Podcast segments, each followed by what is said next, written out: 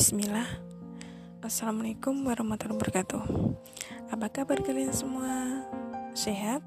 Bahagia? Sudahkah kita bersyukur hari ini?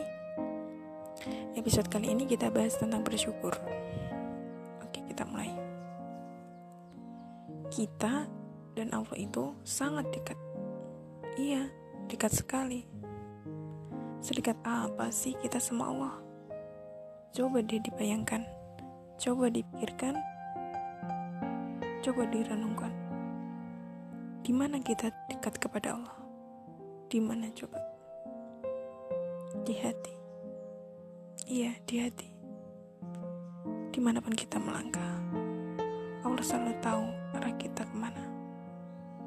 Karena yang menggerakkan jiwa kita adalah Allah. Semua sesuai dengan skenario-nya yang indah. Jika kita mengikuti setiap tahap demi tahap apa yang dikehendaki olehnya, tentunya kita akan bahagia. Bahagia yang bagaimana sih? Bahagia itu tidak harus mewah, tidak harus kaya, dan lain sebagainya. Dan tidak punya ini, punya itu. Eh, tahu-tahu mintanya sama orang tua. Malu dong. Sekaya apa pun kita, sakaratul maut akan tetap kau tanggung sendiri. Tidak ada seorang pun yang mau menanggungnya. Seterkenal apa pun kita, adakah satu saja dari fansmu yang bersedia menggantikanmu menjawab pertanyaan alam kubur? Atau mungkin nih pasanganmu. Huh. Bahkan kekasihmu mungkin menikah lagi.